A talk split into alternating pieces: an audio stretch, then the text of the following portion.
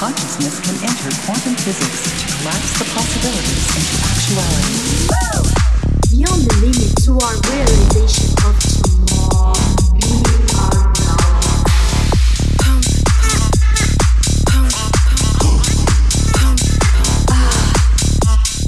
Yeah.